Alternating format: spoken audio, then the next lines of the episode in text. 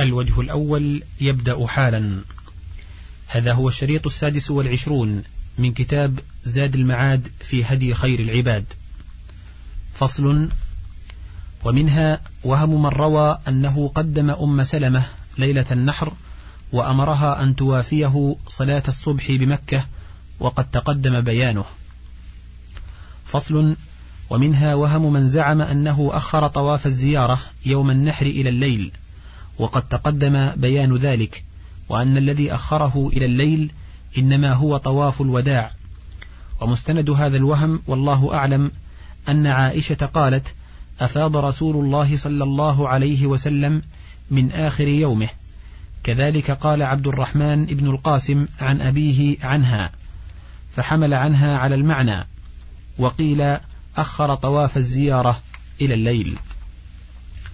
فصل ومنها وهم من وهم وقال إنه أفاض مرتين مرة بالنهار ومرة مع نسائه بالليل. ومستند هذا الوهم ما رواه عمر بن قيس عن عبد الرحمن بن القاسم عن أبيه عن عائشة أن النبي صلى الله عليه وسلم أذن لأصحابه فزاروا البيت يوم النحر ظهيرة وزار رسول الله صلى الله عليه وسلم مع نسائه ليلا. وهذا غلط والصحيح عن عائشة خلاف هذا أنه أفاض نهارا إفاضة واحدة وهذه طريقة وخيمة جدا سلكها ضعاف أهل العلم المتمسكون بأذيال التقليد والله أعلم. فصل ومنها وهم من زعم أنه طاف للقدوم يوم النحر ثم طاف بعده للزيارة وقد تقدم مستند ذلك وبطلانه. فصل ومنها وهم من زعم أنه يومئذ سعى مع هذا الطواف واحتج بذلك على أن القارن يحتاج إلى سعيين وقد تقدم بطلان ذلك عنه وأنه لم يسعى إلا سعيا واحدا كما قالت عائشة وجابر رضي الله عنهما. فصل ومنها على القول الراجح وهم من قال إنه صلى الظهر يوم النحر بمكة والصحيح أنه صلاها بمنى كما تقدم. فصل ومنها وهم من زعم أنه لم يسرع في وادي محسر حين أفاض من جمع إلى منى وأن ذلك إنما هو فعل الأعراب. ومستند هذا الوهم قول ابن عباس إنما كان بدء الإيضاع من قبل أهل البادية وكانوا يقفون حافتي الناس حتى علقوا القعاب والعصي والجعاب. فإذا أفاضوا تقعقعت تلك فنفروا بالناس.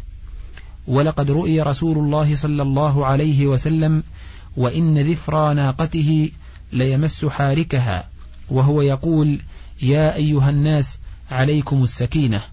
وفي رواية إن البر ليس بإيجاف الخيل والإبل فعليكم بالسكينة فما رأيتها رافعة يديها حتى أتى منا. رواه أبو داود.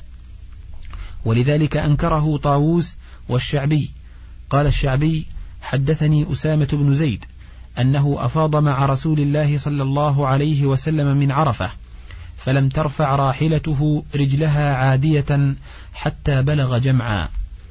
قال وحدثني الفضل بن عباس أنه كان رديف رسول الله صلى الله عليه وسلم في جمع فلم ترفع راحلته رجلها عادية حتى رمى الجمرة. وقال عطاء إنما أحدث هؤلاء الإسراع يريدون أن يفوتوا الغبار ومنشأ هذا الوهم اشتباه الإيضاع وقت الدفع من عرفة الذي يفعله الأعراب وجفاة الناس بالإيضاع في وادي محسر. فإن الإيضاع هناك بدعة لم يفعله رسول الله صلى الله عليه وسلم بل نهى عنه.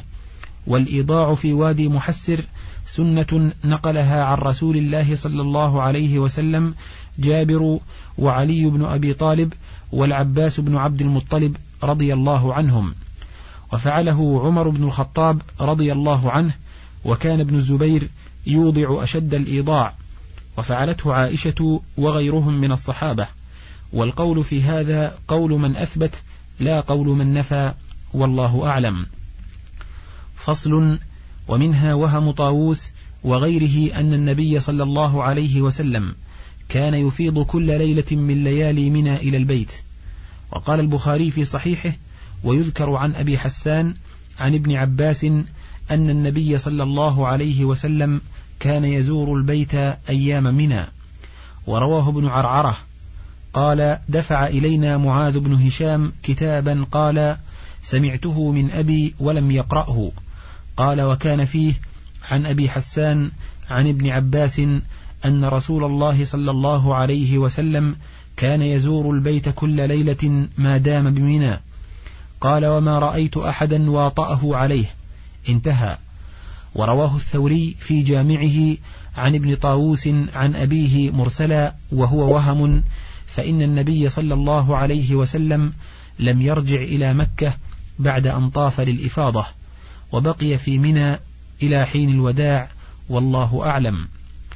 فصل ومنها وهم من قال إنه ودع مرتين ووهم من قال إنه جعل مكة دائرة في دخوله وخروجه فبات بذي طوى ثم دخل من أعلاها ثم خرج من أسفلها ثم رجع إلى المحصب عن يمين مكة فكملت الدائرة. فصل ومنها وهم من زعم أنه انتقل من المحصب إلى ظهر العقبة فهذه كلها من الأوهام نبهنا عليها مفصلا ومجملا وبالله التوفيق. فصل في هديه صلى الله عليه وسلم في الهدايا والضحايا والعقيقة. وهي مختصة بالأزواج الثمانية المذكورة في سورة الأنعام. ولم يعرف عنه صلى الله عليه وسلم ولا عن الصحابة هدي ولا أضحية ولا عقيقة من غيرها. وهذا مأخوذ من القرآن من مجموع أربع آيات. إحداها قوله تعالى أحلت لكم بهيمة الأنعام. والثانية قوله تعالى ويذكر اسم الله في أيام معلومات على ما رزقهم من بهيمة الأنعام. والثالثة قوله تعالى ومن الأنعام حمولة وفرشا كلوا مما رزقكم الله ولا تتبعوا خطوات الشيطان إنه لكم عدو مبين ثمانية أزواج. الرابعة قوله تعالى هديا بالغ الكعبة. فدل على أن الذي يبلغ الكعبة من الهدي هو هذه الأزواج الثمانية وهذا استنباط علي بن أبي طالب رضي الله عنه. والذبائح التي هي قربة إلى الله وعباده هي ثلاثة الهدي والأضحية والعقيقة. فأهدى رسول الله صلى الله عليه وسلم الغنم وأهدى الإبل وأهدى عن نسائه البقر وأهدى في مقامه وفي عمرته وفي حجته وكانت سنته تقليد الغنم دون إشعارها. وكان إذا بعث بهديه وهو مقيم لم يحرم عليه شيء كان منه حلالا. وكان إذا أهدى الإبل قلدها وأشعرها فيشق صفحة سنامها الأيمن يسيرا حتى يسيل الدم. قال الشافعي والإشعار في الصفحة اليمنى كذلك أشعر النبي صلى الله عليه وسلم. وكان إذا بعث بهديه أمر رسوله إذا أشرف على عطب شيء منه أن ينحره ثم يصبغ نعله في دمه ثم يجعله على صفحته. ولا يأكل منه هو ولا أحد من أهل رفقته ثم يقسم لحمه ومنعه من هذا الأكل سدا للذريعة فإنه لعله ربما قصر في حفظه ليشارف العطب فينحره ويأكل منه فإذا علم أنه لا يأكل منه شيئا اجتهد في حفظه. وشرك بين أصحابه في الهدي كما تقدم البدنة عن سبعة والبقرة كذلك. وأباح لسائق الهدي ركوبه بالمعروف إذا احتاج إليه حتى يجد ظهرا. وقال علي رضي الله عنه يشرب من لبنها ما فضل عن ولدها وكان هديه صلى الله عليه وسلم نحر الإبل قياما مقيدة معقولة اليسرى على ثلاث. وكان يسمي الله عند نحره ويكبر وكان يذبح نسكه بيده. وربما وكل في بعضه كما أمر عليا رضي الله عنه أن يذبح ما بقي من المئة وكان إذا ذبح الغنم وضع قدمه على صفاحها ثم سمى وكبر وذبح وقد تقدم أنه نحر بمنى وقال إن فجاج مكة كلها منحر وقال ابن عباس مناحر البدن بمكة ولكنها نزهت عن الدماء ومنى من مكة. وكان ابن عباس ينحر بمكة. وأباح صلى الله عليه وسلم لأمته أن يأكلوا من هداياهم وضحاياهم ويتزودوا منها ونهاهم مرة أن يدخروا منها بعد ثلاث لدافة دفت عليهم ذلك العام من الناس فأحب أن يوسعوا عليهم. وذكر أبو داود من حديث جبير ابن نفير عن ثوبان قال ضحى رسول الله صلى الله عليه وسلم. ثم قال يا ثوبان أصلح لنا لحم هذه الشاة. قال فما زلت أطعمه منها حتى قدم المدينة. وروى مسلم هذه القصة ولفظه فيها أن رسول الله صلى الله عليه وسلم قال له في حجة الوداع أصلح هذا اللحم. قال فأصلحته فلم يزل يأكل منه حتى بلغ المدينة. وكان ربما قسم لحوم الهدي وربما قال من شاء اقتطع فعل هذا وفعل هذا واستدل بهذا على جواز النهبة في النثار في العرس ونحوه وفرق بينهما بما لا يتبين. فصل وكان من هديه صلى الله عليه وسلم ذبح هدي العمرة عند المروة وهدي القران بمنى. وكذلك كان ابن عمر يفعل ولم ينحر هديه صلى الله عليه وسلم قط إلا بعد أن حل ولم ينحره قبل يوم النحر ولا أحد من الصحابة ألبتة ولم ينحره أيضا إلا بعد طلوع الشمس وبعد الرمي فهي أربعة أمور مرتبة يوم النحر أولها الرمي ثم النحر ثم الحلق ثم الطواف وهكذا رتبها صلى الله عليه وسلم ولم يرخص في النحر قبل طلوع الشمس البتة ولا ريب أن ذلك مخالف لهديه فحكمه حكم الأضحية إذا ذبحت قبل طلوع الشمس. فصل وأما هديه في الأضاحي فإنه صلى الله عليه وسلم لم يكن يدع الأضحية وكان يضحي بكبشين وكان ينحرهما بعد صلاة العيد. وأخبر أن من ذبح قبل الصلاة فليس من النسك في شيء وإنما هو لحم قدمه لأهله. وهذا الذي دلت عليه سنته وهديه لا الاعتبار بوقت الصلاة والخطبة بل بنفس فعلها. وهذا هو الذي ندين الله به وأمرهم أن يذبحوا الجذع من الضأن والثنية مما سواه وهي المسنة. وروي عنه أنه قال كل أيام التشريق ذبح لكن الحديث منقطع لا يثبت وصله. وأما نهيه عن ادخار لحوم الأضاحي فوق ثلاث فلا يدل على أن أيام الذبح ثلاثة فقط لأن الحديث دليل على نهي الذابح أن يدخر شيئا فوق ثلاثة أيام من يوم ذبحه فلو أخر الذبح إلى اليوم الثالث لجاز له الادخار وقت النهي ما بينه وبين ثلاثة أيام. والذين حددوه بالثلاث فهموا من نهيه من الادخار فوق ثلاث أن أولها من يوم النحر. قالوا وغير جائز أن يكون الذبح مشروعا في وقت يحرم فيه الأكل. قالوا ثم نسخ تحريم الأكل فبقي وقت الذبح بحاله. فيقال لهم إن النبي صلى الله عليه وسلم لم ينه إلا عن الادخار فوق ثلاث لم ينه عن التضحية بعد الثلاث فأين أحدهما من الآخر؟ ولا تلازم بين ما نهى عنه وبين اختصاص الذبح بثلاث لوجهين. أحدهما أنه يسوغ الذبح في اليوم الثاني والثالث فيجوز له الادخار إلى تمام الثلاث من يوم الذبح. ولا يتم لكم الاستدلال حتى يثبت النهي عن الذبح بعد يوم النحر ولا سبيل لكم إلى هذا. الثاني أنه لو ذبح في آخر جزء من يوم النحر لساغ له حينئذ الادخار ثلاثة أيام بعده بمقتضى الحديث. وقد قال علي رضي الله عنه أيام النحر يوم الأضحى وثلاثة أيام بعده وهو مذهب إمام أهل البصرة الحسن وإمام أهل مكة عطاء ابن أبي رباح وإمام أهل الشام الأوزاعي وإمام فقهاء أهل الحديث الشافعي رحمه الله واختاره ابن المنذر ولأن الثلاثة تختص بكونها أيام منى وأيام الرمي وأيام التشريق ويحرم صيامها فهي إخوة في هذه الأحكام فكيف تفترق في جواز الذبح بغير نص ولا إجماع؟ وروي من وجهين مختلفين يشد أحدهما الآخر عن النبي صلى الله عليه وسلم أنه قال كل من منحر وكل أيام التشريق ذبح.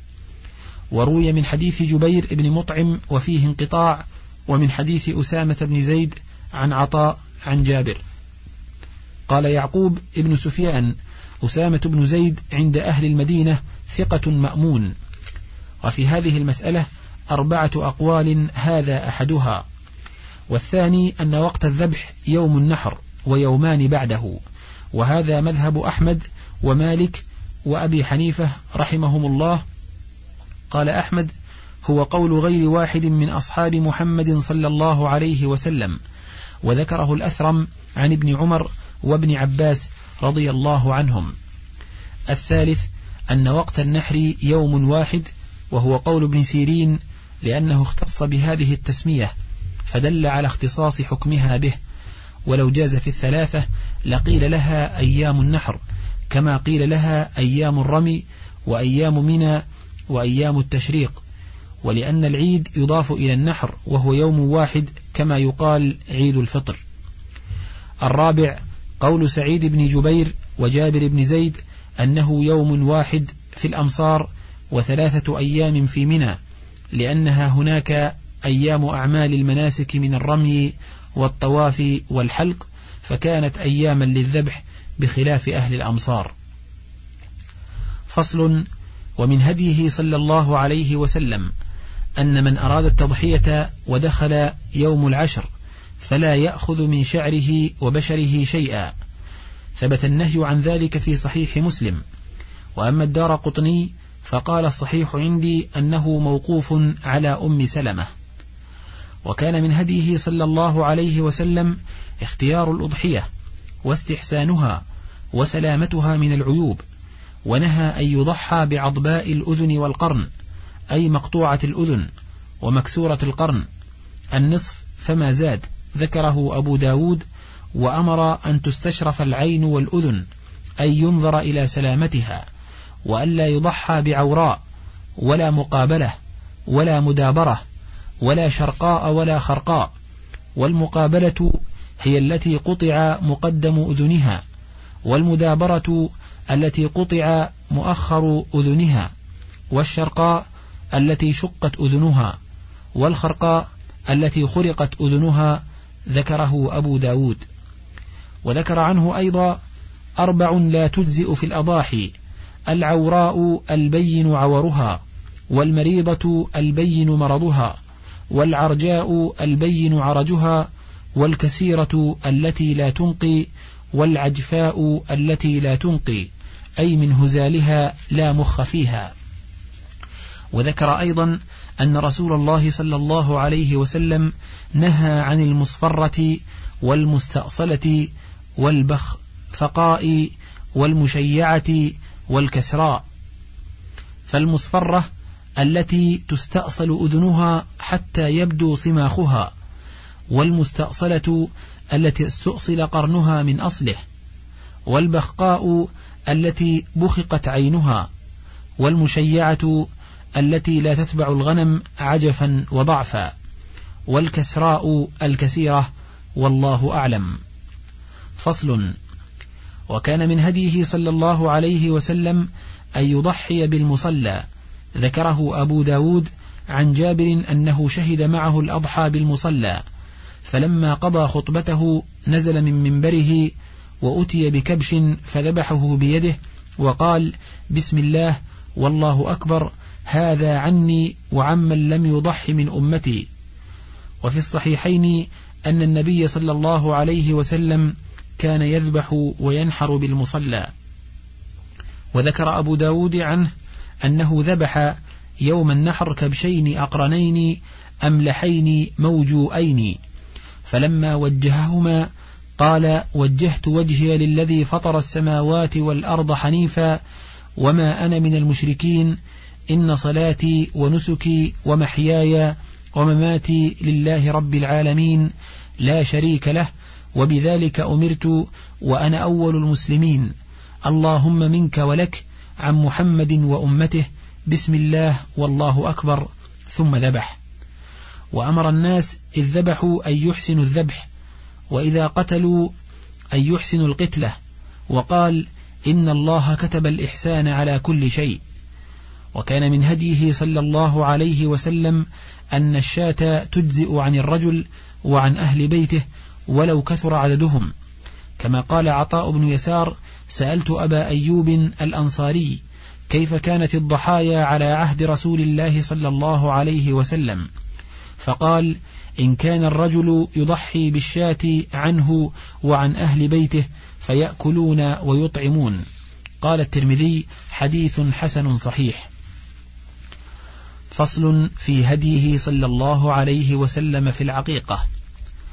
في الموطأ أن رسول الله صلى الله عليه وسلم سئل عن العقيقة فقال لا أحب العقوق كأنه كره الاسم. ذكره عن زيد بن أسلم عن رجل من بني ضمرة عن أبيه قال ابن عبد البر وأحسن أسانيده ما ذكره عبد الرزاق أنبأ داود بن قيس قال سمعت عمرو بن شعيب يحدث عن أبيه عن جده قال سئل رسول الله صلى الله عليه وسلم عن العقيقة فقال لا أحب العقوق وكأنه كره الاسم. قالوا يا رسول الله ينسك أحدنا عن ولده. فقال من أحب منكم أن ينسك عن ولده فليفعل عن الغلام شاتان وعن الجارية شاه. وصح عنه من حديث عائشة رضي الله عنها عن الغلام شاتان وعن الجارية شاه. وقال كل غلام رهينة بعقيقته تذبح عنه يوم السابع ويحلق رأسه ويسمى. قال الإمام أحمد معناه أنه محبوس عن الشفاعة في أبويه والرهن في اللغة الحبس. قال تعالى كل نفس بما كسبت رهينة. وظاهر الحديث أنه رهينة في نفسه ممنوع محبوس عن خير يراد به ولا يلزم من ذلك أن يعاقب على ذلك في الآخرة وإن حبس بترك أبويه العقيقة عما يناله من عق عنه أبواه. وقد يفوت الولد خير بسبب تفريط الأبوين وإن لم يكن من كسبه كما أنه عند الجماع إذا سمى أبوه لم يضر الشيطان ولده وإذا ترك التسمية لم يحصل للولد هذا الحفظ. وأيضا فإن هذا إنما يدل على أنها لازمة لا بد منها فشبه لزومها وعدم انفكاك المولود عنها بالرهن. وقد يستدل بهذا من يرى وجوبها كالليث بن سعد والحسن البصري وأهل الظاهر والله أعلم. فإن قيل فكيف تصنعون في رواية همام عن قتادة في هذا الحديث ويدمى؟ قال همام سئل قتادة عن قوله ويدمى كيف يصنع بالدم؟ فقال إذا ذبحت العقيقة أخذت منها صوفة واستقبلت بها أوداجها ثم توضع على يافوخ الصبي حتى تسيل على رأسه مثل الخيط ثم يغسل رأسه بعد ويحلق. قيل اختلف الناس في ذلك فمن قائل هذا من رواية الحسن عن سمرة ولا يصح سماعه عنه. ومن قائل سماع الحسن عن سمرة حديث العقيقة هذا صحيح صححه الترمذي وغيره. وقد ذكره البخاري في صحيحه عن حبيب بن الشهيد قال قال لي محمد بن سيرين اذهب فسل الحسن ممن سمع حديث العقيقة فسأله فقال سمعته من سمرة ثم اختلف في التدمية بعد هل هي صحيحة أو غلط على قولين؟ فقال أبو داود في سننه هي وهم من همام ابن يحيى وقوله ويدمى إنما هو ويسمى وقال غيره كان في لسان همام لثغة فقال ويدمى وإنما أراد أن يسمى وهذا لا يصح فإن هماما وإن كان وهم في اللفظ ولم يقمه لسانه فقد حكى عن قتادة صفة التدمية وأنه سئل عنها فأجاب بذلك وهذا لا تحتمله اللثغة بوجه. فإن كان لفظ التدمية هنا وهما فهو من قتادة أو من الحسن. والذين أثبتوا لفظ التدمية قالوا إنه من سنة العقيقة وهذا مروي عن الحسن وقتادة والذين منعوا التدمية كمالك والشافعي وأحمد وإسحاق قالوا ويدمى غلط وإنما هو ويسمى. قالوا وهذا كان من عمل أهل الجاهلية فأبطله الإسلام بدليل ما رواه أبو داود عن بريدة ابن الحصيب. قال كنا في الجاهلية إذا ولد لأحدنا غلام ذبح شاة ولطخ رأسه بدمها. فلما جاء الله بالإسلام كنا نذبح شاة ونحلق رأسه ونلطخه بزعفران. قالوا وهذا وإن كان في إسناده الحسين ابن واقد ولا يحتج به فإذا انضاف إلى قول النبي صلى الله عليه وسلم أميطوا عنه الأذى والدم أذى فكيف يأمرهم أن يلطخوه بالأذى؟ قال ومعلوم أن النبي صلى الله عليه وسلم عق عن الحسن والحسين بكبش كبش ولم يدمهما ولا كان ذلك من هديه وهدي أصحابه. قالوا وكيف يكون من سنته تنجيس رأس المولود وأين لهذا شاهد ونظير في سنته وإنما يليق هذا بأهل الجاهلية. فصل فإن قيل عقه عن الحسن والحسين بكبش كبش يدل على أن هديه أن على الرأس رأسا. وقد صحح عبد الحق الإشبيلي من حديث ابن عباس وأنس أن النبي صلى الله عليه وسلم عق عن الحسن بكبش وعن الحسين بكبش. وكان مولد الحسن عام أحد والحسين في العام القابل منه. وروى الترمذي من حديث علي رضي الله عنه قال عق رسول الله صلى الله عليه وسلم عن الحسن شاه وقال يا فاطمة احلقي رأسه وتصدقي بزنة شعره فضة فوزناه فكان وزنه درهما أو بعض درهم وهذا وإن لم يكن إسناده متصلا فحديث أنس وابن عباس يكفيان. قالوا لأنه نسك فكان على الرأس مثله كالأضحية ودم التمتع.